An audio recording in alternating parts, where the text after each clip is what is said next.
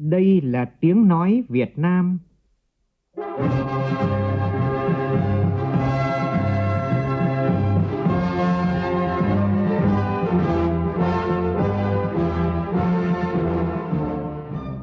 là tiếng nói Việt Nam, phát thanh từ Hà Nội, thủ đô nước Cộng hòa xã hội chủ nghĩa Việt Nam.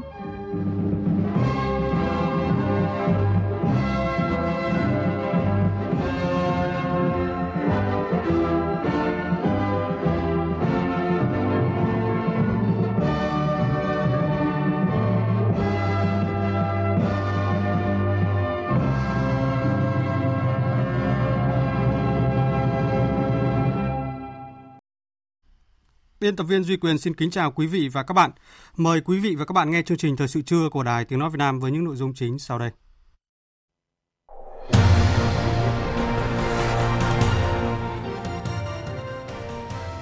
Thủ tướng Vương quốc Hà Lan Mark Rutte đã tới Hà Nội bắt đầu chuyến thăm chính thức Việt Nam theo lời mời của Thủ tướng Chính phủ nước Cộng hòa xã hội chủ nghĩa Việt Nam Nguyễn Xuân Phúc. Trong khuôn khổ chuyến thăm chính thức của Thủ tướng Hà Lan, sáng nay diễn ra nhiều hoạt động hợp tác giữa hai nước. Hội đồng Nhân dân thành phố Hà Nội khai mạc kỳ họp thứ 8, kỳ họp bất thường để tiến hành công tác nhân sự và xem xét xử lý nhiều vấn đề nóng khác. Trước tình trạng gia tăng người bị phơi nhiễm HIV, đại diện Bộ Y tế khuyến cáo người dân cần bình tĩnh xử trí tình huống. Công an tỉnh Bình Thuận khoanh vùng điều tra vụ lộ đề thi lớp 12 tại địa phương này. Trong phần tin thế giới, tình hình Trung Đông phức tạp khi Mỹ và Iran coi quân đội của nhau là khủng bố.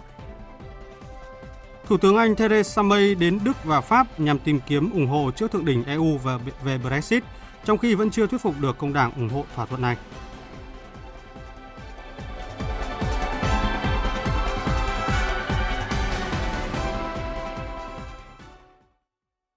Bây giờ là nội dung chi tiết. Trưa nay, Thủ tướng Hà Lan Mark Rutte đã tới Việt Nam, bắt đầu chuyến thăm chính thức Việt Nam. Chuyến thăm nhằm làm sâu sắc hơn nữa mối quan hệ tốt đẹp giữa Việt Nam và Hà Lan, đồng thời tạo đòn bẩy cho hợp tác giữa các doanh nghiệp hai nước, hướng tới mục tiêu phát triển thịnh vượng và bền vững. Tin của phóng viên Đài Tiếng Nói Việt Nam. Chiều nay, tại Phủ Chủ tịch sẽ diễn ra lễ đón Thủ tướng Hà Lan thăm chính thức Việt Nam. Phái đoàn tháp tùng Thủ tướng Hà Lan gồm nhiều lãnh đạo các bộ ngành của Hà Lan như Bộ trưởng Bộ Cơ sở Hạ tầng và Quản lý nước, Quốc vụ Khanh Thứ trưởng Tài chính và Thứ trưởng Bộ Nông nghiệp, Thiên nhiên và Chất lượng Thực phẩm, Chủ tịch Nghiệp đoàn Công nghiệp Hà Lan – Bên cạnh đó, hơn 70 doanh nghiệp hoạt động chủ yếu trong các lĩnh vực nông nghiệp và làm vườn, quản lý nước, logistics và điện gió ngoài khơi cũng tới Việt Nam nhân dịp này nhằm tìm kiếm cơ hội đầu tư kinh doanh tại Việt Nam. Trong khuôn khổ chuyến thăm, Thủ tướng Nguyễn Xuân Phúc và Thủ tướng Hà Lan Mark Rutte sẽ có cuộc hội đàm và chứng kiến lễ ký kết các thỏa thuận hợp tác giữa hai nước nhằm tăng cường hơn nữa quan hệ kinh tế, đẩy nhanh thích ứng với biến đổi khí hậu, cải thiện an ninh lương thực và thúc đẩy phát triển bền vững ở Việt Nam. Trong sáng nay, nhiều hội nghị hội thảo giữa các bộ ngành Việt Nam và Hà Lan được tổ chức tại Hà Nội liên quan tới lĩnh vực nông nghiệp, quản lý nước, kết nối cảng biển và hàng không. Đây đều là các thế mạnh của Hà Lan và hai bên có nhiều tiềm năng hợp tác trong các lĩnh vực này. Sáng nay tại Hà Nội, phiên họp lần thứ 7 của Ủy ban Liên Chính phủ Việt Nam Hà Lan về thích ứng biến đổi khí hậu và quản lý nước đã khai mạc với chương trình khá dày đặc nhằm đánh giá kết quả và đề ra những trọng tâm hợp tác giữa hai nước trong thời gian tới. Tin cho biết. Phó Thủ tướng Trịnh Đình Dũng, Chủ tịch Phân ban Việt Nam và bà Cora Van, Bộ trưởng Bộ Cơ sở Hạ tầng và Môi trường Vương quốc Hà Lan, Chủ tịch Phân ban Hà Lan trong Ủy ban Liên Chính phủ đồng chủ trì phiên họp. Phó Thủ tướng Trịnh Đình Dũng đề nghị tại phiên họp lần thứ bảy này, hai bên trao đổi, tổng kết các chính sách triển khai thỏa thuận đối tác chiến lược Việt Nam-Hà Lan về thích ứng biến đổi khí hậu, quản lý nước, kiểm điểm và đánh giá tình hình thực hiện các nội dung hợp tác đã ký kết thực hiện tại phiên họp lần trước và đề xuất các hoạt động hợp tác mới, cụ thể hơn trong giai đoạn tới. Theo chương trình làm việc, phiên họp sẽ cập nhật về tình hình triển khai thỏa thuận đối tác chiến lược Việt Nam Hà Lan về thích ứng với biến đổi khí hậu và quản lý nước và ý định thư giữa chính phủ Việt Nam và chính phủ Hà Lan về hợp tác thúc đẩy và phát triển các dự án chuyển đổi có quy mô lớn nhằm mục tiêu phát triển bền vững vùng đồng bằng sông Cửu Long đánh giá tình hình thực hiện các nội dung hợp tác theo biên bản hợp biên bản phiên họp lần thứ 6 của Ủy ban Liên Chính phủ bao gồm 6 nội dung hợp tác, hợp tác giáo dục đại học và sau đại học về thích ứng với biến đổi khí hậu và quản lý tài nguyên nước, hợp tác kinh doanh và thương mại, hợp tác giữa các thành phố lớn, hợp tác sông Hồng, chương trình đầu tư phát triển cơ sở hạ tầng, quan hệ giữa nông nghiệp hai nước. Trong phần nội dung thứ ba của phiên họp, hai bên sẽ trao đổi về các đề xuất hợp tác tiềm năng cho giai đoạn tiếp theo trên cơ sở nhu cầu và tiềm năng thế mạnh của hai bên. Trước khi bế mạc, hai bên cũng sẽ ký kết nhiều thỏa thuận hợp tác quan trọng. Cũng trong sáng nay tại Hà Nội đã diễn ra Diễn đàn Hợp tác Hàng không Dân dụng Việt Nam Hà Lan lần 3 nhằm kết nối cảng hàng không và thành phố sân bay trong mô hình vận tải đa phương thức. Phóng viên Hà Nho phản ánh năng lực hàng không dân dụng Việt Nam, xu hướng và phát triển, nhất là việc áp dụng các tính năng quy trình ra kế hoạch khai thác tại các cảng hàng không để đảm bảo phát triển lĩnh vực hàng không một cách bền vững đã được các chuyên gia đến từ Cục Hàng không Việt Nam, các hãng hàng không như Vietnam Airlines cùng trao đổi thảo luận, đặc biệt là những chia sẻ kinh nghiệm trong hoạt động hàng không dân dụng của Hà Lan và vận tải logistics, ông Heberson, trường đại học Amsterdam, đã từng là lãnh đạo của sân bay Schiphol, phân tích. Ờ, tăng trưởng thì cái tốc độ nó quá lớn, quá nhanh. Và cứ khoảng mỗi năm thì tăng khoảng 12% như vậy nó đã gấp đôi so với cái năng lực của chúng ta rồi. Thế bây giờ nó khó khăn như thế thì bây giờ chúng ta sẽ phải làm như thế nào? Và hướng tới là trong 10 năm tới thì tốc độ tăng trưởng nó mạnh như thế thì chúng ta phải làm gì để đáp ứng được? Như vậy là chúng ta có thể nghĩ rằng là cứ khoảng 5 năm 10 năm lại phải xây một cái sân bay mới hay là một cái cảng mới. Cái vận hành nó thế nào cũng là một trong cái thách thức đối với chúng ta chúng tôi thấy rằng là trong tất cả những cái thách thức này nó liên quan đến là uh, tăng trưởng làm sao nó phải an toàn tăng trưởng làm sao nó phải ờ, đạt được cái yêu cầu về an ninh một nội dung rất quan trọng đó là xây dựng năng lực và nguồn nhân lực hàng không, những vấn đề đặt ra trong việc hỗ trợ chương trình nghị sự vì sự phát triển của Việt Nam. Những người tham gia diễn đàn đã lắng nghe quan điểm từ ông He Boson, chuyên gia đến từ trường đại học Amsterdam với những nhấn mạnh của mình như giải pháp mong muốn là thúc đẩy tăng trưởng đặt trong thích nghi điều kiện đối với khí hậu mới và đây cũng chính là chủ đề trao đổi hướng tới xây dựng một thành phố sân bay như thế nào. Đối với sân bay mới thì cần phải trở thành công cụ thúc đẩy phát triển khu vực xung quanh và ở các nước lân cận. Và đây sẽ tiếp tục là nội dung được thảo luận của hai bên, à, các chuyên gia từ Hà Lan và Việt Nam trong lĩnh vực hàng không dân dụng thời gian tới đây.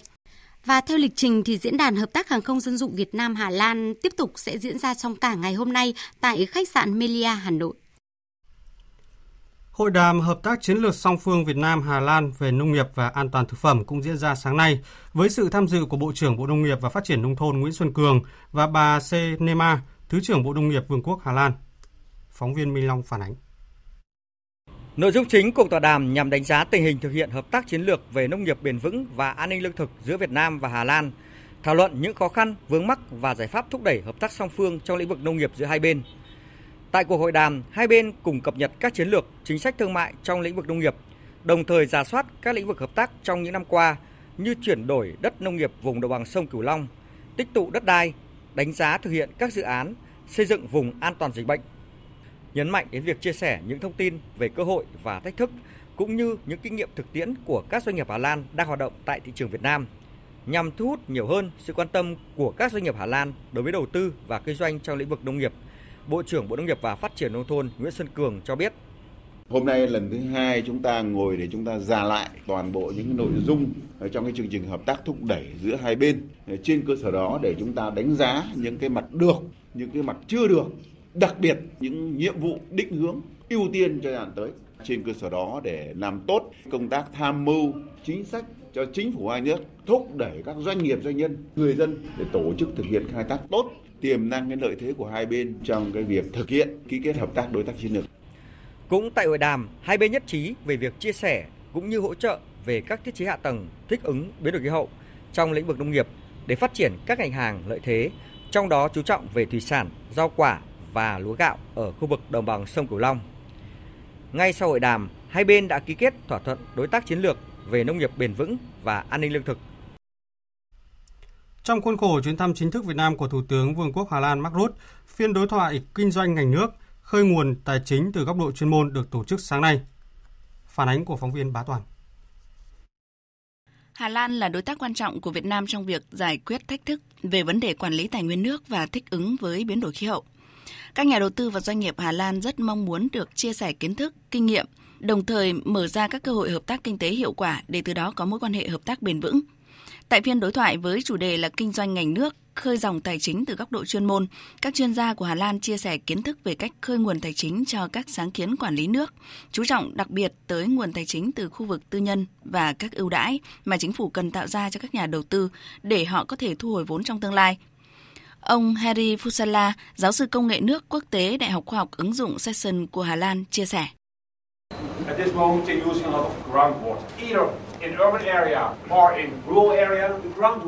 Tại Việt Nam hiện đang sử dụng nguồn nước ngầm mà trong khi đó nguồn nước ngầm ngày càng ô nhiễm và đang được sử dụng nhiều, bị lãng phí quá mức. Đây không chỉ là vấn đề của Việt Nam mà trên thế giới cũng đang đối mặt với thách thức này. Và chúng tôi đã vượt qua được và mong muốn chia sẻ kinh nghiệm với Việt Nam. Nhiều công nghệ mới, giải pháp đột phá để quản lý và sử dụng tài nguyên nước, bảo vệ môi trường sẽ được giới thiệu tới Việt Nam. Thời sự VOV, nhanh, tin cậy, hấp dẫn. Quý vị và các bạn đang nghe chương trình Thời sự trưa của Đài Tiếng nói Việt Nam. Chương trình tiếp tục với những nội dung quan trọng khác. Sáng nay, Hội đồng Nhân dân thành phố Hà Nội khóa 15 tổ chức kỳ họp thứ 8, kỳ họp bất thường để thảo luận và quyết định một số nội dung thuộc thẩm quyền của Hội đồng Nhân dân thành phố. Ủy viên Bộ Chính trị, Bí thư Thành ủy Hà Nội Hoàng Trung Hải tham dự kỳ họp. Phóng viên Đài Tiếng nói Việt Nam đưa tin.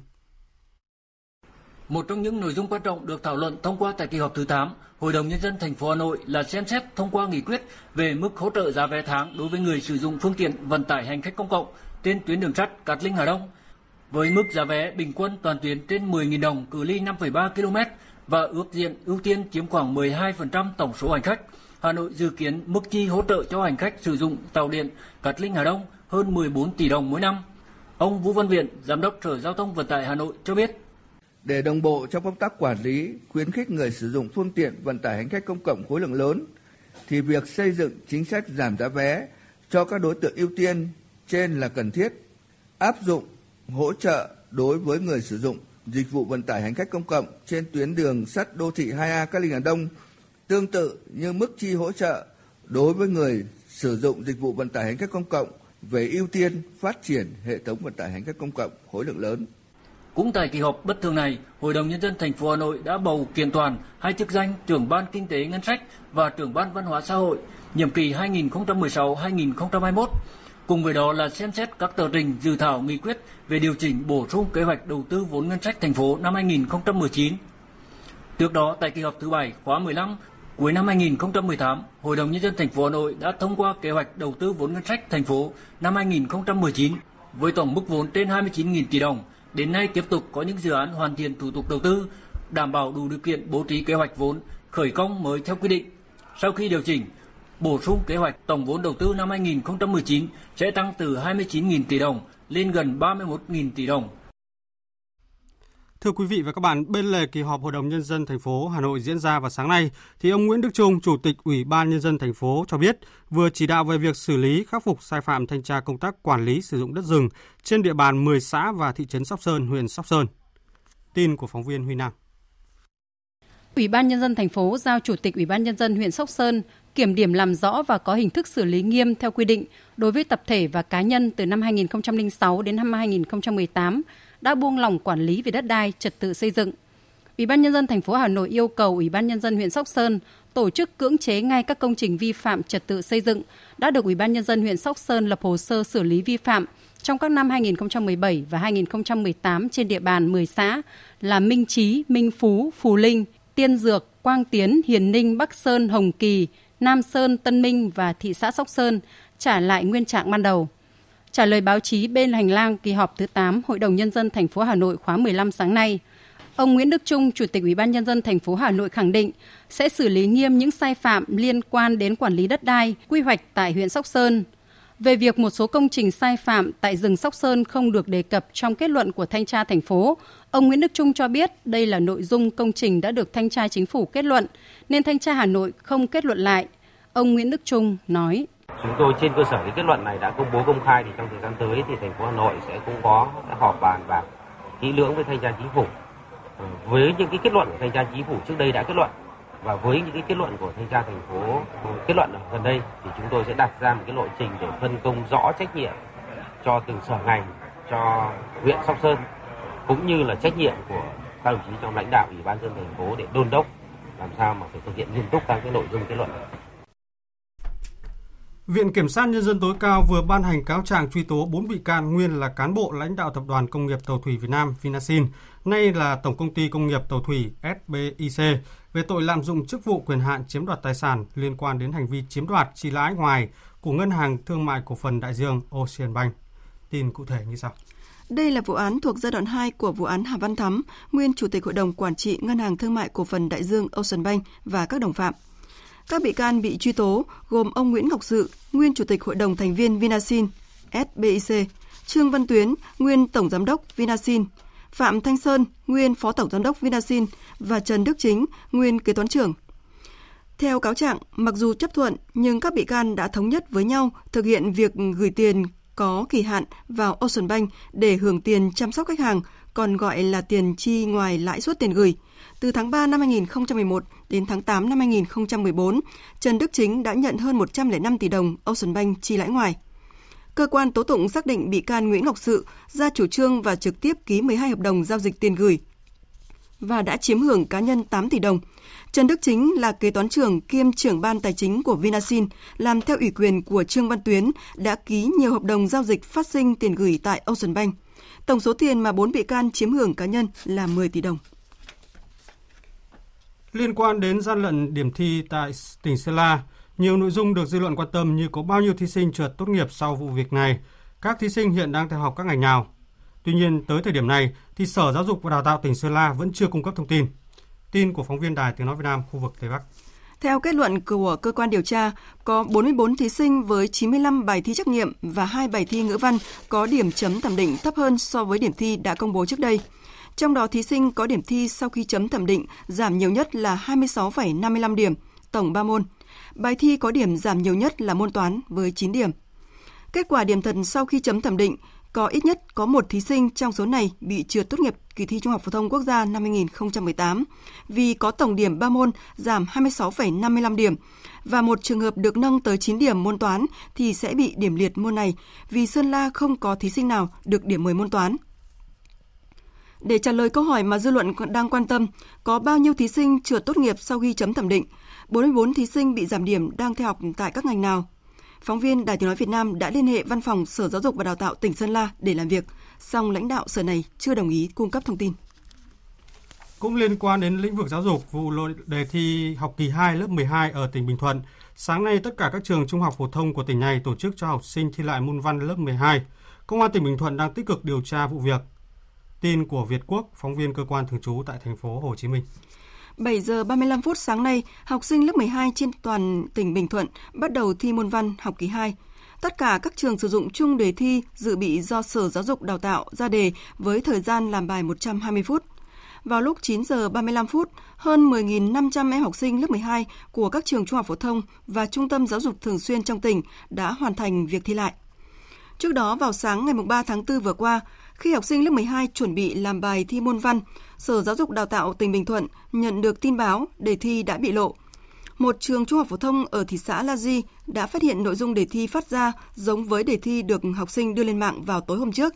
Sau khi đối chiếu, xác định đề dùng chung cho cả tỉnh đã bị lộ, lãnh đạo Sở Giáo dục Đào tạo tỉnh Bình Thuận đã chỉ đạo các trường cho học sinh dừng thi môn văn. Thưa quý vị và các bạn, liên quan đến vụ việc 10 người bị một đối tượng đâm vật nhọn gây thương tích chảy máu phải điều trị phơi nhiễm HIV tại bệnh viện nhiệt đới thành phố Hồ Chí Minh. Bác sĩ Nguyễn Trung Cấp, trưởng khoa cấp cứu bệnh viện nhiệt đới Trung ương cho biết, hiện nay ngoài nhóm người có nguy cơ bị phơi nhiễm HIV cao như công an, thầy thuốc thì số người bị phơi nhiễm HIV trong cộng đồng đang tăng nhanh. Nguy cơ nhiễm HIV sau khi bị vật nhọn đâm vào tùy thuộc vào vết thương và cấu trúc của vật nhọn đó. Theo bác sĩ Nguyễn Trung Cấp, khi chẳng may có tiếp xúc chảy máu hay bị vật nhọn dính máu nghi nhiễm HIV đâm phải, người dân cần hết sức bình tĩnh xử trí bằng cách rửa sạch vết thương và đến cơ sở y tế sớm nhất để được tư vấn, làm các xét nghiệm và sử dụng thuốc điều trị phơi nhiễm. Sau khi mà bị một cái vết thương như thế thì cái việc đầu tiên của chúng ta là chúng ta rửa sạch bằng nước và xà phòng. Nếu như nó nó nó có chảy máu thì chúng ta có thể chúng ta băng bó sát trùng và sau đó chúng ta đến cơ sở y tế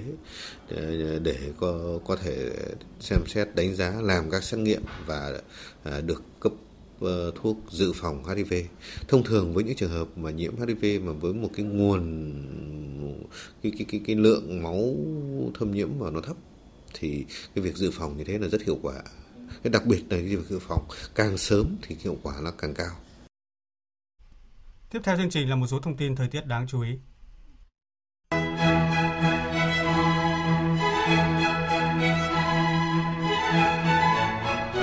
Thưa quý vị, khu vực Tây Bắc Bắc Bộ và Trung Bộ từ ngày hôm qua đã cảm nhận rõ về một đợt nắng nóng. Dự báo từ ngày hôm nay đến ngày 11 tháng 4, nắng nóng sẽ xảy ra diện rộng ở các tỉnh từ Thanh Hóa đến Phú Yên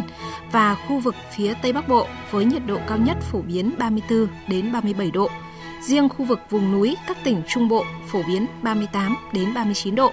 Thời gian có nhiệt độ trên 35 độ từ 12 đến 16 giờ. Từ ngày hôm nay đến ngày 11 tháng 4, ở các tỉnh miền Đông Nam Bộ có nắng nóng với nhiệt độ cao nhất phổ biến từ 35 đến 36 độ.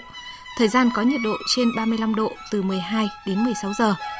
Người dân cần có biện pháp chống nắng khi ra đường và bổ sung đủ nước cho cơ thể.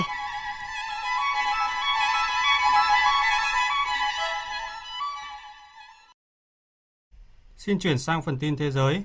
Tổng thống Mỹ Donald Trump thông báo nước này đã đưa lực lượng vệ binh cách mạng Hồi giáo Iran vào danh sách tổ chức khủng bố. Đây là lần đầu tiên Mỹ chính thức coi lực lượng quân đội của một quốc gia khác là tổ chức khủng bố. Iran cũng ngay lập tức tuyên bố quân đội Mỹ tại Tây Á cũng là tổ chức khủng bố. Động thái căng thẳng giữa hai bên được cho là sẽ làm phức tạp thêm tình hình tại Trung Đông vốn đã nhiều bất ổn. Tổng hợp của biên tập viên Phạm Hà. Trong thông báo đưa ra, Ngoại trưởng Mỹ Mike Pompeo cho biết bước đi của Mỹ nằm trong chiến dịch gia tăng sức ép tối đa chống lại chính phủ Iran và quyết định này sẽ có hiệu lực trong vòng một tuần tới. Ngoại trưởng Mỹ Mike Pompeo cũng kêu gọi các nước ủng hộ quan điểm này của Mỹ. Với bước đi này, chúng tôi đang gửi một thông điệp rõ ràng tới các nhà lãnh đạo Iran rằng Mỹ đang áp dụng tất cả các sức ép để chấm dứt những hành vi bất hợp pháp của chính phủ nước này. Chúng tôi đề nghị các đồng minh và các đối tác trên toàn thế giới có các bước đi tương tự.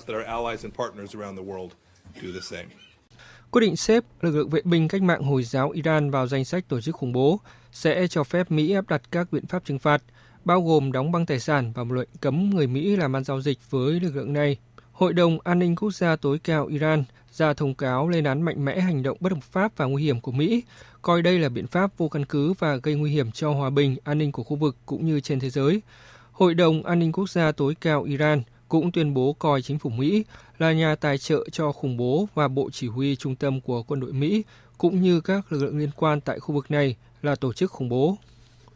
Giới quan sát cũng nhận định quyết định mới nhất của Mỹ là một bước đi quá đà và có thể kéo theo rủi ro cho lực lượng quân sự Mỹ ở Trung Đông, cũng như làm phức tạp thêm hoạt động ngoại giao của Mỹ trong khu vực. Nếu không có quyền miễn trừ trừng phạt, quân đội Mỹ và các nhà ngoại giao nước này có thể bị cấm tiếp xúc với chính quyền Iraq hoặc Liban có liên hệ với các quan chức của lực lượng vệ binh cách mạng Hồi giáo Iran. Triều Tiên hôm nay lên tiếng chỉ trích kế hoạch của Hàn Quốc về phát triển quan hệ liên triều trong năm nay là phi thực tế, cho rằng quan hệ hai miền đang bị đình trệ do Hàn Quốc đã nhường bộ do sức ép của Mỹ và phe bảo thủ ở Hàn Quốc. Quan điểm này được đưa ra sau khi ông Kim Yeon-chul nhậm chức Bộ trưởng Thống nhất Hàn Quốc. Trong một diễn biến khác, thì nội các Nhật Bản vừa đưa ra quyết định gia hạn thêm 2 năm các biện pháp trừng phạt Triều Tiên, duy trì sức ép để Bình Nhưỡng thực hiện phi hạt nhân hóa và giải quyết vấn đề công dân Nhật Bản bị bắt cóc. Tin cho biết. Quyết định được đưa ra trước khi các biện pháp trừng phạt hiện hành hết hiệu lực vào ngày 13 tháng 4 này. Theo đó thì cấm hoàn toàn hoạt động xuất nhập khẩu song phương và cấm các tàu có đăng ký tại Triều Tiên cũng như các tàu đã từng cập cảng của Triều Tiên vào Nhật Bản. Theo hãng thông tấn Kyodo, việc gia hạn thêm 2 năm là nhằm thúc đẩy Triều Tiên có các bước đi cụ thể hướng tới phi hạt nhân hóa hoàn toàn bán đảo Triều Tiên như cam kết, cũng như giải quyết vấn đề bắt cóc công dân Nhật Bản. Nhật Bản khẳng định có 17 công dân nước này đã bị Triều Tiên bắt cóc.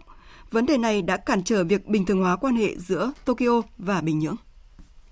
Thủ tướng Anh Theresa May vừa có chuyến đi đến Đức và Pháp trong ngày hôm nay nhằm tìm kiếm sự ủng hộ từ nhà lãnh đạo các quốc gia này trước thềm hội nghị thượng đỉnh bất thường của Liên minh châu Âu về Brexit tại Bruxelles, Bỉ vào ngày mai. Phóng viên Quang Dũng, thường trú Đài Tiếng Nói Việt Nam tại Pháp, theo dõi khu vực Tây Âu đưa tin. Theo kế hoạch, bà Theresa May sẽ có cuộc gặp với nữ thủ tướng Đức Angela Merkel vào sáng thứ Ba ngày 9 tháng 4 theo giờ địa phương tại thủ đô Berlin, Đức – Tiếp đến, bà May sẽ bay sang Pháp và dự kiến hội đàm với Tổng thống Pháp Emmanuel Macron vào 18 giờ chiều giờ Paris.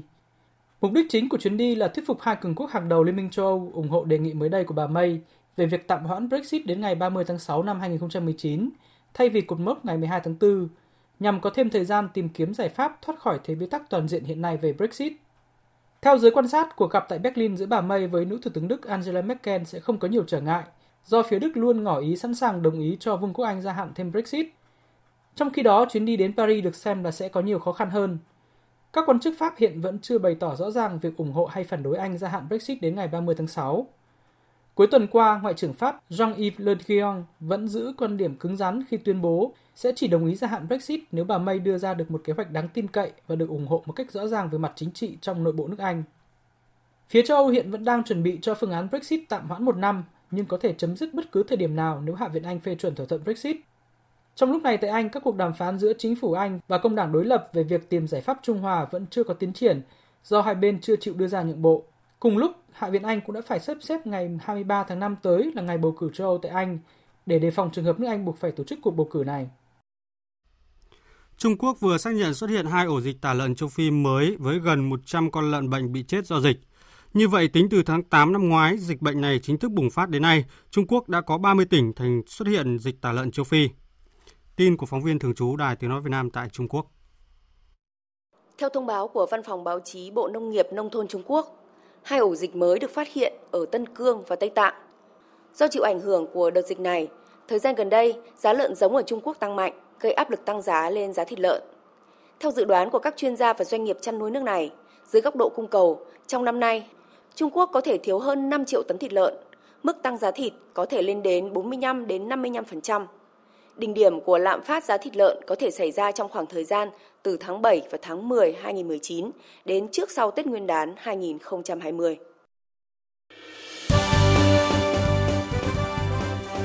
Thời sự tiếng nói Việt Nam. Thông tin nhanh. Bình luận sâu. Tương tác đa chiều.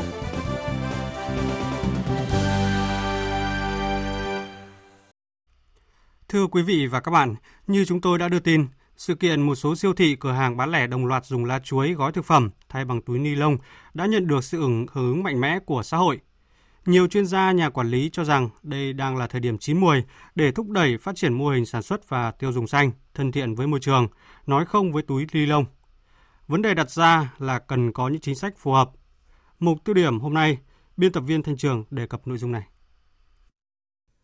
Kính chào quý vị và các bạn. Môi trường bị ô nhiễm, túi nhựa, rác thải nhựa tràn ngập trên các bãi biển, trên mỗi con đường ngõ phố, từ thành thị tới nông thôn là hình ảnh mà ai cũng dễ dàng bắt gặp. Thêm một lần nữa, mời quý vị cùng lắng nghe những con số thống kê sau đây. Chắc hẳn không ít người cảm thấy rùng mình trước những con số biết nói. Theo báo cáo của Liên Hợp Quốc, mỗi năm lượng rác thải nhựa thải ra đổ bao quanh trái đất 4 lần. Mỗi phút thì có 1.000 túi nhựa được tiêu thụ, nhưng chỉ có 27% trong số đó được tái chế một túi ni lông sử dụng hàng ngày phải mất vài chục đến vài trăm năm mới có thể phân hủy. Mỗi năm một người Việt sử dụng trung bình 41 kg nhựa và đa phần là những sản phẩm chỉ sử dụng một lần. Thống kê sơ bộ cho thấy, chỉ tính riêng hai thành phố lớn là Hà Nội và thành phố Hồ Chí Minh, trung bình mỗi ngày đã thải ra môi trường khoảng 80 tấn nhựa và túi ni lông.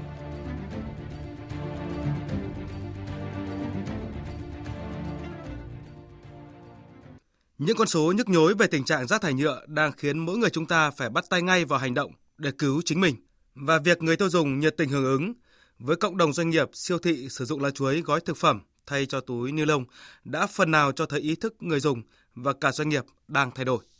Mua những các cái thứ rau để bọc vào bằng lá chuối này thì nó đảm bảo cho cái mớ rau nó rất tươi, ngon Ờ, sử dụng bằng ờ, túi ni lông mà sử dụng bằng cái lá chuối này nó tốt hơn cái ờ, môi trường của mình nó tốt hơn nhiều ấy. Cái hình thức mà dùng cái lá chuối để mà gói thực phẩm kể cả rau cỏ hay những loại khác thế đấy nó rất tốt. Nếu như chúng ta bảo quản bằng rau cỏ này bằng các cái loại như ni lông hoặc là những cái cái cái cái, cái hộp xốp ấy thì tôi nghĩ là ảnh hưởng đến môi trường. Cái người tiêu dùng thấy cái hình thức mà chuyển đổi từ bao ni lông qua lá chuối rất là tốt, ừ, tránh được ô nhiễm môi trường. Tiêu dùng muốn mong muốn là ngoài siêu thị ra, thì các chợ đều cũng phải sử dụng thực phẩm bằng cái chuối để tránh ô nhiễm môi trường. Thì coi như dùng những các phương tiện truyền thông, các tuyên truyền cho tiểu thương á, mà sử dụng lá chuối cố gắng mình là duy trì cái việc không những là lá chuối đang gói cho nhóm à, rau lá không mà mình còn tiến dần tới cái việc giảm thiểu sử dụng nhựa ở trong siêu thị đơn cử như là cái túi ni lông à, bên cạnh đó thì cấp mắt sẽ triển khai không có nhập à, ống hút nhựa vào bày bán ở trong hệ thống siêu thị của mình cũng như là vận động tất cả những cái đơn vị mà đang thuê mặt bằng ở tại cấp mát hoàn toàn không sử dụng ống nhựa. Vấn đề được các chuyên gia và nhà quản lý đặt ra là từ những phong trào mang tính tự phát này, làm sao thay xu hướng kinh doanh và tiêu dùng không túi ni lông trong xã hội một cách chuyên nghiệp và bài bản. Theo Phó Giáo sư Tiến sĩ Trương Mạnh Tiến, Chủ tịch Hội Kinh tế Môi trường Việt Nam, qua những gì đang diễn ra cho thấy, thực tiễn phong phú, đòi hỏi những nhà làm luật làm chính sách nắm bắt sớm nhu cầu của xã hội để thay đổi chính sách kịp khuyến khích những phong trào như vậy lan tỏa. Cái quan trọng nhất của những nhà đầu tư, người ta sẵn sàng làm, sẵn sàng có những công nghệ ở thế giới. Tôi cho rằng là những vấn đề chính sách khuyến khích để có những người người ta sẵn sàng vào cuộc đó là gì? Là hãy miễn giảm hoặc là không đánh thuế vào những cái công nghệ sạch để có thể tìm nhanh chóng ra những vật liệu thay thế cho rất là nhựa rất thế ni lông. À, người ta thực sự là mong muốn làm rồi nhưng mà không phải làm không công hay là, là làm với bất kỳ giá nào người ta cũng phải sống. À, bảo vệ môi trường như vậy rồi thì phải được những cái ưu đãi. Cái đấy là tôi cho là rất, rất quan trọng và không chỉ có lá chuối, Việt Nam được thiên nhiên ưu đãi với nhiều vật liệu từ thiên nhiên có thể làm nguyên liệu sản xuất thành những vật dụng thay thế nguyên liệu nhựa. Câu hỏi đặt ra là ai sẽ làm điều này nếu như không phải là doanh nghiệp và các nhà khoa học. Do đó, những đề xuất mà ông Trương Mạnh Tiến vừa nêu là rất đáng suy nghĩ khi ở nước ta còn biết bao nhiêu cửa hàng siêu thị chưa nhập cuộc vào phong trào sử dụng nguyên liệu bao gói thân thiện với môi trường thay thế túi ni lông. Nếu có chính sách tốt, cộng với ý thức trách nhiệm của mỗi doanh nghiệp, mỗi nhà khoa học, mỗi công dân thì chắc chắn những đốm lửa nhỏ như Sài Gòn Co-op, Big C, Lotte Mart sẽ nhanh chóng thành những ngọn lửa lớn lan tỏa trong xã hội. Phó giáo sư tiến sĩ Trương Mạnh Tiến cũng cho rằng, ngoài chính sách về kinh tế, việc truyền thông nâng cao nhận thức của người dân cần tiếp tục được đẩy mạnh và bài bản hơn. Hiện nay rất là đúng lúc là luật giáo dục đang được sửa đổi, cố gắng nhân dịp này ra sửa và đưa vào nâng cái đạo đức môi trường phải được nhấn mạnh trong đó mà phải bắt đầu bằng dạy từ tấm bé cái đạo đức môi trường vào, rồi đến giáo dục trong môi trường được thực hành, thực nghiệm và có những cái việc làm hữu ích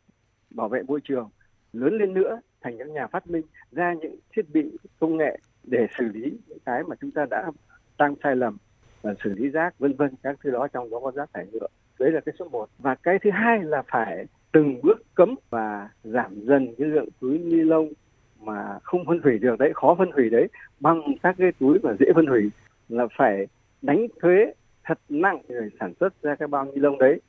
chứ không thể nào để cho họ sản xuất ra bán cực kỳ rẻ và thu lợi nhuận như vậy được với cái quyết tâm và làm từ bây giờ từ những cái đốm lửa nhỏ như là một số cửa hàng lớn bắt đầu dùng lá dần dần đốm lửa nhỏ đấy sẽ bùng lên và lan tỏa. Thưa quý vị và các bạn, việc người tiêu dùng hào hứng lựa chọn các sản phẩm thân thiện môi trường cũng đã gây bất ngờ cho các cửa hàng và siêu thị. Ở đây ngoài vấn đề bảo vệ môi trường, nó còn cho thấy lợi ích kinh tế khá rõ đối với các đơn vị cung cấp nếu như biết nắm bắt được thị hiếu và xu hướng tiêu dùng của khách hàng. Hơn ai hết, mỗi doanh nghiệp cần thấy được đây là một cơ hội kinh doanh và quảng bá sản phẩm của mình để có động lực thay đổi. Quý vị và các bạn vừa nghe mục tiêu điểm thời sự trưa nay với nội dung cần có chính sách cụ thể để khuyến khích xu hướng không sử dụng túi ni lông. Chương trình tiếp tục với những nội dung khác đáng chú ý.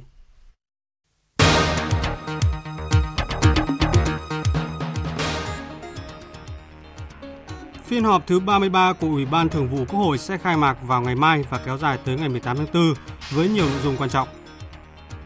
Sẽ thí điểm quản lý lũ trên lưu vực sông Hương, tỉnh Thừa Thiên Huế. Cử tri Israel bắt đầu đi bỏ phiếu để bầu ra quốc hội mới được cho là sẽ tác động tới tiến trình hòa bình Trung Đông.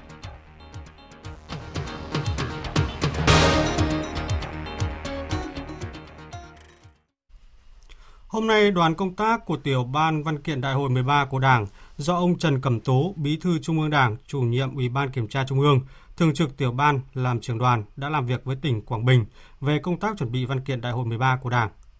Tin của phóng viên Đình Thiệu tại miền Trung. Qua 10 năm thực hiện cương lĩnh xây dựng đất nước trong thời kỳ quả đồ lên chủ nghĩa xã hội, bổ sung phát triển năm 2011, nghị quyết Đại hội 12 của Đảng, tỉnh Quảng Bình đạt được một số thành tựu nổi bật tốc độ tăng trưởng kinh tế bình quân thời kỳ 2010-2018 tăng 6,7%, cơ cấu kinh tế chuyển dịch tích cực theo hướng tăng tỷ trọng công nghiệp, xây dựng và dịch vụ, giảm tỷ trọng nông nghiệp. Ngành du lịch từng bước khẳng định là ngành kinh tế mũi nhọn của địa phương. Tuy nhiên, nhiều chỉ tiêu về phát triển kinh tế xã hội trong nửa nhiệm kỳ qua của tỉnh không đạt.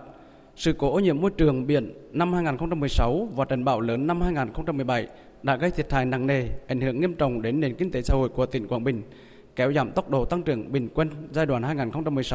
2016-2018. Tại buổi làm việc, ông Trần Cẩm Tú, Bí thư Trung ương Đảng, Chủ nhiệm Ủy ban Kiểm tra Trung ương, Thường trực Tiểu ban văn kiện Đại hội 13 của Đảng chỉ ra một số hạn chế khuyết điểm của tỉnh Quảng Bình trên các lĩnh vực, đồng thời gợi mở những vấn đề Quảng Bình cần tập trung lãnh đạo chỉ đạo thực hiện trong những năm tới để bảo đảm thực hiện thắng lợi nghị quyết Đại hội Đảng bộ các cấp, chuẩn bị tốt cho Đại hội Đảng bộ tỉnh nhiệm kỳ tới và Đại hội 13 của Đảng. Văn phòng Quốc hội ra thông cáo cho biết, phiên họp thứ 33 của Ủy ban Thường vụ Quốc hội sẽ diễn ra từ ngày mai đến ngày 18 tháng 4 tại nhà Quốc hội, thủ đô Hà Nội. Chủ tịch Quốc hội Nguyễn Thị Kim Ngân khai mạc phiên họp và cùng các Phó Chủ tịch Quốc hội thay phiên điều hành. Tin cho biết. Theo chương trình dự kiến, tại phiên họp này, Ủy ban Thường vụ Quốc hội sẽ xem xét cho ý kiến về công tác xây dựng pháp luật, công tác giám sát. Ngoài ra, tại phiên họp này, Ủy ban Thường vụ Quốc hội sẽ xem xét quyết định việc điều chỉnh địa giới hành chính 5 xã và giải thể một xã của huyện Long Thành, tỉnh Đồng Nai, thành lập 5 phường thuộc thị xã Long Khánh và thành lập thành phố Long Khánh thuộc tỉnh Đồng Nai – xem xét quyết định danh mục dự án sử dụng dự phòng kế hoạch đầu tư công trung hạn giai đoạn 2016-2020 từ nguồn ngân sách trung ương, việc bổ sung danh mục mới vào kế hoạch đầu tư công trung hạn giai đoạn 2016-2020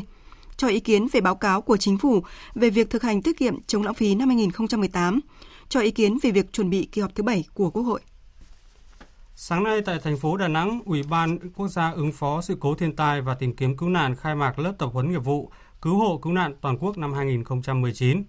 290 đại biểu của Ban Chỉ huy Phòng chống thiên tai và tìm kiếm cứu nạn các bộ ngành và 63 tỉnh thành phố trực thuộc Trung ương tham dự lớp tập huấn. Tin của phóng viên Thành Long.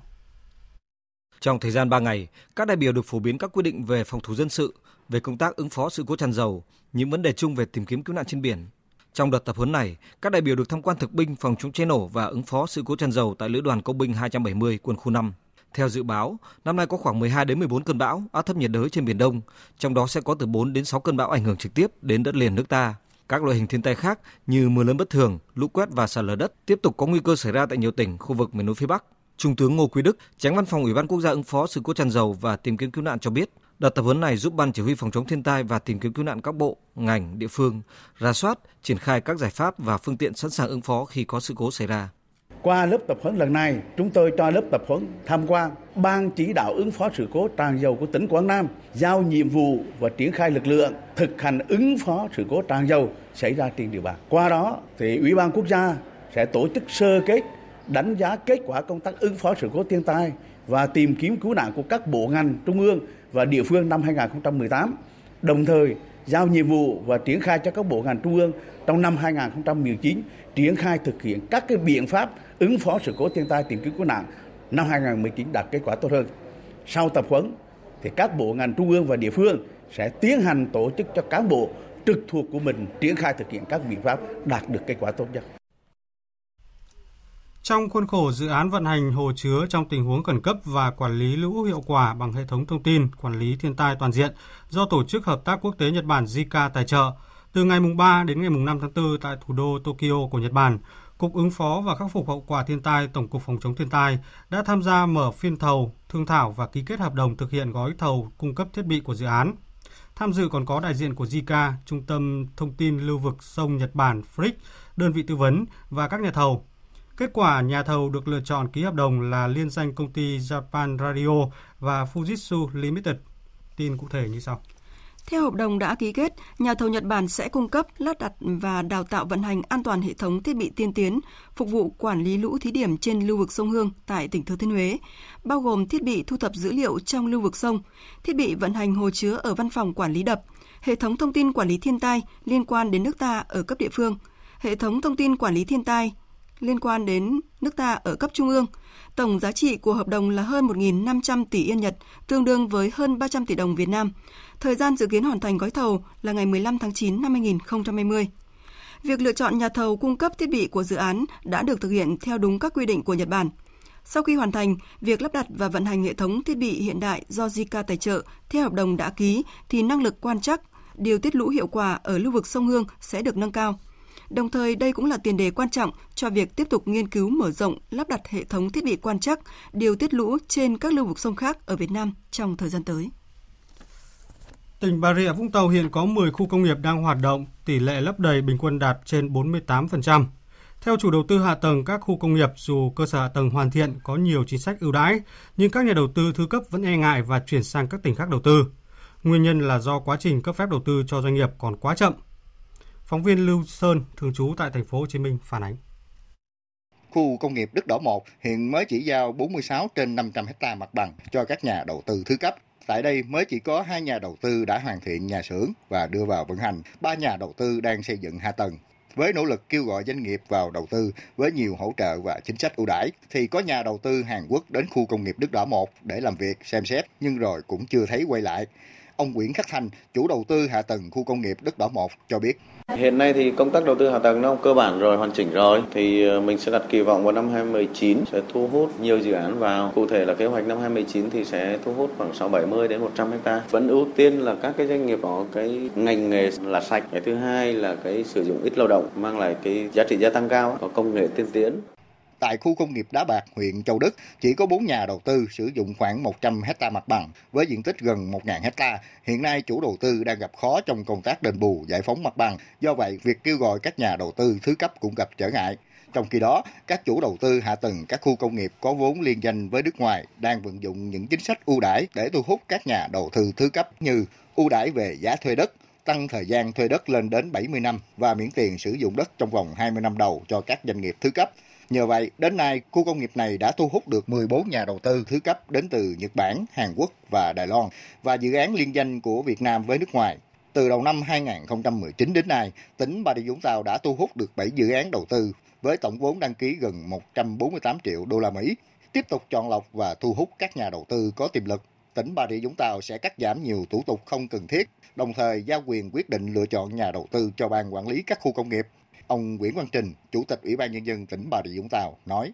Tiềm lực chúng ta còn nhiều nữa, nhưng mà hiện nay chúng ta có thể không chủ quan, mà theo tinh thần đi chung hiện nay chúng ta đi chắc. Một trong những vai trò khó khăn của các doanh nghiệp là thu hút đầu tư vào các khu nghiệp mà giấy tờ chúng ta cũng còn quá rườm rà. Sắp tới là những cái dự án này không cần thông qua ban tỉnh nữa, chỉ cần thông qua ban lý khu nghiệp. Anh chịu trách nhiệm toàn bộ đề này, ủy quyền cho anh luôn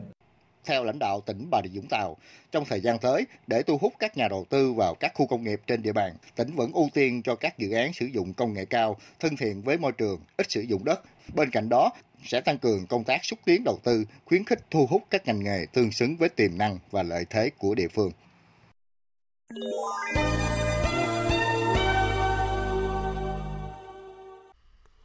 Vào lúc 8 giờ sáng nay theo giờ địa phương, tức 12 giờ trưa nay theo giờ Việt Nam, khoảng 6 triệu 340 nghìn cử tri Israel bắt đầu đi bỏ phiếu để bầu ra quốc hội mới, nhiệm kỳ thứ 21, với 120 thành viên được chọn ra từ 39 đảng phái chính trị khác nhau. Theo giới chuyên gia, kết quả cuộc bầu cử này rất khó đoán và nó sẽ tác động lớn đến những mối quan hệ ở khu vực Trung Đông. Biên tập viên Đình Nam tổng hợp thông tin. Theo kết quả thăm dò dư luận, khối trung tả đứng đầu là Đảng Xanh Trắng cùng Công đảng và một số đảng khác dự kiến sẽ giành được tổng cộng khoảng 54 ghế. Trong khi khối cánh hữu do đảng Likud của Thủ tướng Israel Netanyahu đứng đầu cùng một số đảng cánh hữu hoặc có khuynh hướng cánh hữu khác được dự báo có thể giành được 66 ghế còn lại trong quốc hội mới. Nếu kết quả bầu cử đúng như vậy, Thủ tướng Netanyahu và đảng Likud hiện vẫn nắm ưu thế nhất định trong việc thành lập chính phủ mới, bất chấp đảng Likud có thể giành được ít ghế hơn đảng xanh trắng do ông Benny Gantz lãnh đạo Điều này đồng nghĩa trong hai ứng cử viên sáng giá nhất, chiếc ghế thủ tướng vẫn đang gần với ông Netanyahu hơn so với ông Benny Gantz. Tuy nhiên, Thủ tướng Netanyahu vẫn phải đối mặt với một số thách thức khó khăn. Trước tiên, nhiều người dân Israel đang có tâm lý muốn đổi gió, hy vọng vào một chính quyền mới với những chính sách mới. Với họ, 4 nhiệm kỳ hay 13 năm nắm quyền của ông Netanyahu là đủ. Không những thế, một phần dân chúng Israel lại đang rất bất bình với ba cáo buộc tham nhũng lớn nhằm vào vị đương kim thủ tướng này trong một cuộc thăm dò mới nhất, kém lượng ủng hộ nhất định so với đảng xanh trắng của ông Benny Bởi vậy, đến tận ngày hôm qua, một ngày trước bầu cử, Thủ tướng Netanyahu vẫn ra sức kêu gọi người dân bầu cho ông và đảng Likud. Hiện tại chúng tôi đang đứng sau đối thủ một vài ghế trong Quốc hội. Chỉ có một cách duy nhất là phải thu hẹp khoảng cách để đảm bảo rằng Likud sẽ đứng ra thành lập chính phủ tiếp theo và nó cần một lượng đông đảo thành viên Likud. Dù các kết quả thăm dò dư luận liên tục được công bố, song bầu cử Quốc hội Israel lần thứ 21 vẫn được đánh giá sẽ có những yếu tố bất ngờ. Một phần năm lượng cử tri Israel là người Ả Rập, cũng đang có muốn có được 14 ghế trong Quốc hội nhiệm kỳ mới. Theo thời báo New York của Mỹ, kết quả của bầu cử Israel sẽ có những ảnh hưởng đến tình hình khu vực Trung Đông. Trước mắt, nó có thể làm đảo lộn thỏa thuận thế kỷ hay còn gọi là kế hoạch hòa bình Trung Đông của Mỹ. Trường hợp ông Benny Gantz giành được chức vụ cao nhất, chính sách với Palestine sẽ trở nên mềm mỏng hơn với việc ưu tiên đối thoại. Do vậy, những tuyên bố gây tranh cãi của Mỹ gần đây cũng sẽ phải chỉnh sửa ít nhiều. Dù không lên tiếng nhiều về cuộc bầu cử, song chắc chắn Trung Đông nói chung và Palestine nói riêng cũng đang rất nóng lòng chờ đợi kết quả của cuộc bầu cử Israel. Trong khi đó, tân Thủ tướng Palestine Mohammad Tayyar cho biết trong vài ngày tới sẽ thông báo về thành phần chính phủ mới trong bối cảnh phong trào Hồi giáo vũ trang Hamas tại giải Gaza nhiều lần cáo buộc phong trào Fatah thâu tóm quyền lực. Ông Steyer có thời hạn đến ngày 14 tháng 4 để thành lập chính phủ mới, mặc dù các nhà phân tích cho rằng quyền quyết định các vấn đề của Palestine vẫn thuộc về Tổng thống Mahmoud Abbas, người đã nắm quyền từ năm 2005. Hàng trăm nghìn người đang cần thực phẩm, nước sạch và nơi trú ẩn tạm thời sau khi bão Idai tấn công Mozambique, Zimbabwe và Malawi. Tính tới thời, thời điểm này thì đã có ít nhất 4, 847 người thiệt mạng do bão. Hiện sự hỗ trợ từ cộng đồng quốc tế là vô cùng cần thiết nhằm giúp cho người dân vùng thiên tai nhanh chóng khắc phục hậu quả sau bão. Không chỉ hứng chịu những trận lũ quét sạt lở đất kinh hoàng do ảnh hưởng của siêu bão Idai, người dân tại các khu vực ảnh hưởng này còn đối mặt với thảm họa khác là dịch tả. Với số ca nhiễm dịch bệnh lên tăng đột biến, Nguyên nhân khiến dịch tả tràn lan là do người dân sử dụng nguồn nước bẩn lấy từ sông hồ, kênh rạch do nhiều đường ống nước tại các khu vực bão Idai quét qua đều đã bị phá hủy. Riêng tại Mozambique, số ca nhiễm tả đã vượt quá con số 2.770 người. Bộ Giao thông Vận tải Mali cho biết một chiếc thuyền đang trong quá hành trình đến chợ phiên hàng tuần ở thành phố Malacca, miền trung Mali, bị lật trên sông Niger, khiến ít nhất 9 người thiệt mạng. Thuyền bị lật ở vị trí cách điểm đến khoảng 5 km và nguyên nhân vụ tai nạn được cho là do thuyền chở quá tải.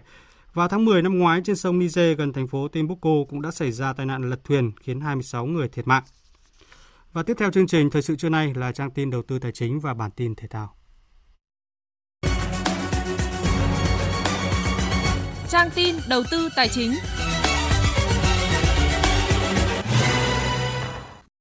Thưa quý vị và các bạn, giá vàng miếng tại Hà Nội được tập đoàn Doji công bố ở mức mua vào là 36 triệu 420 000 đồng một lượng, bán ra là 36 triệu 520 000 đồng một lượng. Thời điểm hiện tại thì giá vàng thế giới đang giao dịch quanh ngưỡng 1.297,2 đô la một ounce. Công ty vàng bạc đá quý Bảo Tín Minh Châu niêm yết giá vàng dòng thăng long 4 số 9 mua vào là 36 triệu 330 000 đồng một lượng, bán ra là 36 triệu 780 000 đồng một lượng. Tỷ giá trung tâm giữa đồng Việt Nam với đô la Mỹ hôm nay được Ngân hàng Nhà nước công bố ở mức 22.993 đồng đổi 1 đô la Mỹ, tăng 5 đồng so với ngày hôm qua. Tỷ giá tham khảo tại Sở Giao dịch của Ngân hàng Nhà nước hiện mua vào ở mức 23.200 đồng và bán ra ở mức 23.628 đồng 1 đô la Mỹ. Xin chuyển sang các thông tin về thị trường chứng khoán. Thưa quý vị và các bạn, phiên giao dịch sáng nay diễn ra khá tích cực với sắc xanh hiện diện trên các chỉ số ngay từ những phút mở cửa. Thậm chí VN Index có thời điểm đã vượt mốc 1.000 điểm. Thanh khoản thị trường nhìn chung không quá cao với giá trị giao dịch 1.000 tỷ đồng. Đáng quan tâm là khối ngoại đang bán dòng 80 tỷ đồng trên toàn thị trường, tập trung vào các mã như VHC, DHC, VIC các blue chip như là VHM, PNG hay là RI thì cùng các cổ phiếu ngân hàng như là ACB, MBB đang tăng mạnh là động lực giúp thị trường tăng điểm. Và kết thúc phiên giao dịch thì VN Index đạt 993 điểm, còn HNX Index đạt 108,69 điểm. Đầu tư tài chính biến cơ hội thành hiện thực. Đầu tư tài chính biến cơ hội thành hiện thực. Thưa quý vị và các bạn, à, để phát triển mục tiêu không dùng tiền mặt, người dân sử dụng rộng rãi các phương tiện thanh toán khác như là sử dụng thẻ, ví điện tử, ngân hàng điện tử, chi trả các dịch vụ thiết yếu cũng như là mua bán hàng hóa, thì hoạt động đầu tư cho công nghệ phải đi đôi với việc nâng cao nhận thức của người sử dụng thẻ và dịch vụ ngân hàng điện tử. Tuy nhiên gần đây xảy ra một số vụ mất cắp thông tin thẻ dẫn đến mất tiền khiến mất đi niềm tin và gây lo lắng cho người sử dụng. Vậy phải làm thế nào để nâng cao an toàn thanh toán trong hệ thống ngân hàng? Phóng viên Đài Tiếng Nói Việt Nam thông tin về nội dung này. Hiện nay 100% các tổ chức tín dụng đều có các tư liệu hướng dẫn bảo mật, bộ phận hỗ trợ khách hàng trực tuyến để hỗ trợ mọi tình huống. Ngoài ra, các tổ chức tín dụng còn liên lạc giả soát các quy trình nội bộ để loại trừ rủi ro cho khách hàng theo đúng quan điểm của Ngân hàng Nhà nước là chủ động để đảm bảo quyền lợi hợp pháp của khách hàng. Ông Nguyễn Việt Hải, trưởng ban nghiên cứu sản phẩm và dịch vụ, Ngân hàng Nông nghiệp và Phát triển Nông thôn Agribank cho biết hoạt động triển khai để phát triển thanh toán không dùng tiền mặt. Để đẩy mạnh cái thanh toán không dùng tiền mặt phải phát triển được cái tài khoản. Đối với ngành ngân hàng thì chúng tôi cũng xác định là cái uh, phát triển cái, cái tài khoản đây là một cái tiền đề tiên quyết để có thể đẩy mạnh được cái thanh toán không dùng tiền mặt. Ở ngân hàng nông nghiệp thì chúng tôi cũng đã có hơn 11 triệu cái tài khoản ờ, cá nhân về phía Ngân hàng Nhà nước vẫn đang thực hiện song song chính sách và công nghệ, chính sách xử lý lỗ hổng về quy trình công nghệ, các giải pháp chống tội phạm và ngăn ngừa hành vi. Năm 2017 và 2018, thanh toán liên ngân hàng tăng trưởng mạnh về cả số lượng và giá trị trên 30%. Mỗi ngày thanh toán trên 10 tỷ đô la Mỹ, thanh toán trên thiết bị di động, trên internet tăng trưởng trên 50%. Phó Thống đốc Ngân hàng Nhà nước Việt Nam Nguyễn Kim Anh cho biết, hệ thống ngân hàng đã triển khai rất nhiều dịch vụ để thúc đẩy việc thanh toán không dùng tiền mặt qua hệ thống ngân hàng.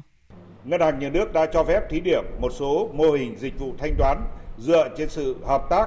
của các ngân hàng thương mại với các tổ chức khác thông qua sử dụng phương thức thanh toán hiện đại nhưng dễ sử dụng phù hợp với địa bàn nông thôn. Để nâng cao an toàn thanh toán trong hệ thống ngân hàng thì ngân hàng nhà nước cần giả soát hoàn thiện các cơ chế, quy chế, quy định tăng cường vai trò trách nhiệm của bộ phận kiểm tra kiểm soát nội bộ nhằm phòng ngừa, ngăn chặn và phát hiện kịp thời các sai phạm trong giao dịch hoạt động ngân hàng.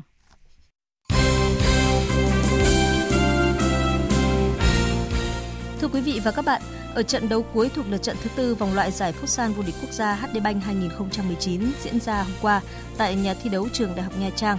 Tân binh Quảng Nam đã đánh bại đội chủ nhà Sana Khánh Hòa với tỷ số 6-2 và vươn lên dẫn đầu bảng xếp hạng. Phản ánh của phóng viên Thành Lương. Người hùng trận đấu chính là đội trưởng Quảng Nam, danh toại cướp được bóng, truyền cho Gia Huy dứt điểm thành công, rút ngắn tỷ số còn 1-2 ở cuối hiệp 1. Giành chiến thắng trước đội bóng kỳ cựu Sana Khánh Hòa và chính ngôi đầu bảng tại vòng loại.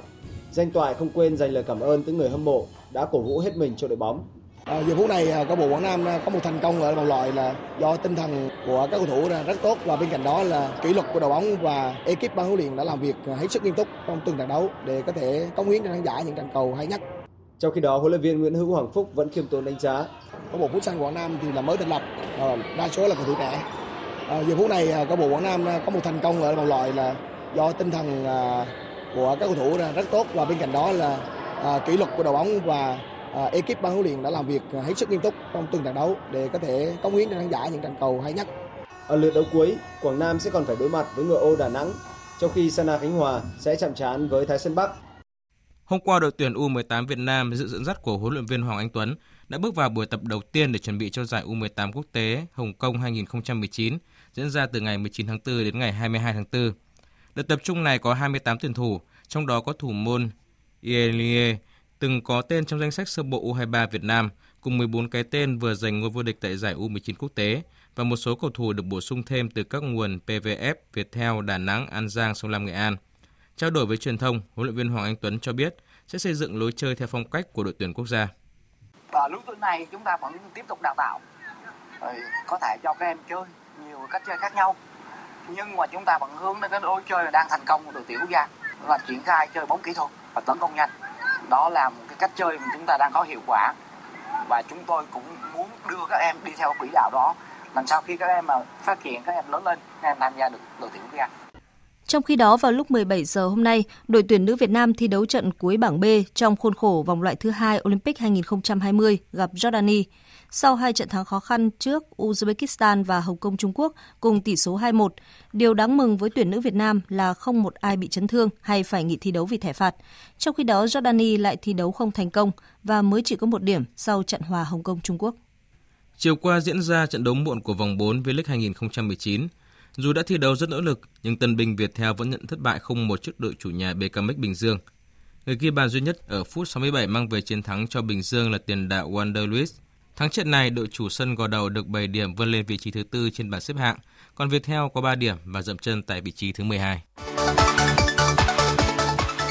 Dạng sáng nay diễn ra trận đấu muộn vòng 33 giải bóng đá ngoại hạng Anh. Trên sân Stamford Bridge, tiền đạo người Bỉ Eden Hazard đã góp công lớn giúp Chelsea đánh bại West Ham United 2-0 và đưa đội chủ nhà vươn lên vị trí thứ ba trên bảng xếp hạng. Eden Hazard có khoảnh khắc tỏa sáng xuất thần ở phút thứ 24 với pha đi bóng từ ngoài vòng cấm, rồi sút tung lưới thủ môn Fabianski, một tỷ số cho Chelsea và cũng chính tiền đạo này ấn định chiến thắng 2-0 cho đội chủ sân Stamford Bridge vào đúng phút cuối trận.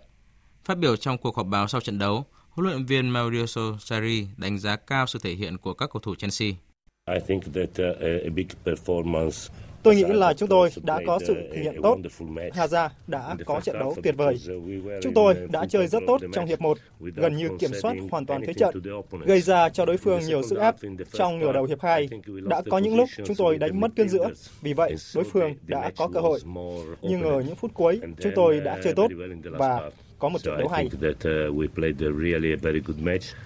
Trong khi đó, huấn luyện viên Manuel Pellegrini của West Ham nói rằng ông thất vọng về kết quả trận đấu này. Tôi thật sự thất vọng với cách chơi của đội trong 45 phút đầu tiên. Các cầu thủ đã hơi thiếu sức chiến đấu. Trong nhiều thời điểm của hiệp 2, chúng tôi đã chơi tốt hơn, kiểm soát được thế trận, tạo được những cơ hội, nhưng lại bỏ lỡ và để cho Hazard ghi bàn thứ hai. Tuy nhiên, tôi nhận thấy chúng tôi đã chơi tốt hơn mọi khi, nhất là trong hiệp 2. Với chiến thắng này, Chelsea được 66 điểm, vươn lên vị trí thứ ba trên bảng xếp hạng, kém đội nhì bảng Manchester City 14 điểm và hôn đội xếp thứ tư Tottenham 2 điểm. Dự báo thời tiết Phía Tây Bắc Bộ chiều nắng, riêng khu Tây Bắc có nắng nóng, chiều tối và đêm có mưa rào và rông vài nơi. Trong cơn rông có khả năng xảy ra lốc xét và gió giật mạnh, nhiệt độ từ 21 đến 34 độ, riêng khu Tây Bắc 35 đến 37 độ. Phía Đông Bắc Bộ, chiều nắng, chiều tối có mưa rào và rông vài nơi, đêm không mưa. Trong cơn rông có khả năng xảy ra lốc, xét và gió giật mạnh. Nhiệt độ từ 24 đến 33 độ, có nơi trên 34 độ. Các tỉnh từ Thanh Hóa đến Thừa Thiên Huế, chiều nắng nóng, chiều tối và đêm có mưa rào và rông vài nơi gió nhẹ. Trong cơn rông có khả năng xảy ra lốc xét và gió giật mạnh. Nhiệt độ từ 24 đến 36 độ, vùng núi có nơi trên 37 độ. Các tỉnh ven biển từ Đà Nẵng đến Bình Thuận, chiều nắng, phía Bắc có nắng nóng, chiều tối và đêm có mưa rào và rông vài nơi. Trong cơn rông có khả năng xảy ra lốc xét và gió giật mạnh. Nhiệt độ từ 23 đến 34 độ, phía Bắc 34 đến 37 độ, có nơi trên 37 độ. Khu vực Tây Nguyên chiều nắng, có nơi có nắng nóng, chiều tối có mưa rào và rông, đêm không mưa. Trong cơn rông có khả năng xảy ra lốc xét và gió giật mạnh. Nhiệt độ từ 19 đến 34 độ, có nơi trên 35 độ. Nam Bộ, chiều nắng, miền Đông có nắng nóng, chiều tối có mưa rào và rông vài nơi. Trong cơn rông có khả năng xảy ra lốc xét và gió giật mạnh, nhiệt độ từ 24 đến 36 độ. Khu vực Hà Nội, chiều nắng, chiều tối có mưa rào và rông vài nơi, đêm không mưa, nhiệt độ từ 25 đến 33 độ. Dự báo thời tiết biển, vịnh Bắc Bộ không mưa, tầm nhìn xa trên 10 km, gió Nam đến Đông Nam cấp 5, có lúc cấp 6. Vùng biển từ Quảng Trị đến Quảng Ngãi, không mưa, tầm nhìn xa trên 10 km, gió Đông Nam cấp 4. Vùng biển từ Bình Định đến Ninh Thuận, không mưa, tầm nhìn xa trên 10 km, gió nhẹ. Vùng biển từ Bình Thuận đến Cà Mau, không mưa, tầm nhìn xa trên 10 km, gió Đông đến Đông Nam cấp 3, cấp 4. Vùng biển từ Cà Mau đến Kiên Giang, bao gồm cả Phú Quốc, có mưa rào và rông vài nơi, tầm nhìn xa trên 10 km, gió nhẹ. Khu vực Bắc và giữa Biển Đông, không mưa, tầm nhìn xa trên 10 km, gió Đông Nam đến Nam cấp 4, Khu vực Nam Biển Đông có mưa rào và rông vài nơi, tầm nhìn xa trên 10 km, gió Đông Bắc đến Đông cấp 4. Khu vực quần đảo Hoàng Sa thuộc thành phố Đà Nẵng không mưa, tầm nhìn xa trên 10 km, gió Nam đến Đông Nam cấp 3, cấp 4. Khu vực quần đảo Trường Sa thuộc tỉnh Khánh Hòa có mưa rào vài nơi, tầm nhìn xa trên 10 km, gió Đông Bắc đến Đông cấp 4. Vịnh Thái Lan có mưa rào và rông vài nơi, tầm nhìn xa trên 10 km, gió nhẹ. Thông tin về thời tiết vừa rồi cũng đã kết thúc chương trình thời sự trưa nay của Đài Tiếng nói Việt Nam. Chương trình do biên tập viên Duy Quyền, Đức Hưng và Thu Hòa biên soạn và thực hiện, cùng sự tham gia của kỹ thuật viên Nguyễn Hằng, chịu trách nhiệm nội dung Nguyễn Thị Tuyết Mai. Kính chào và hẹn gặp lại quý vị và các bạn trong các chương trình sau.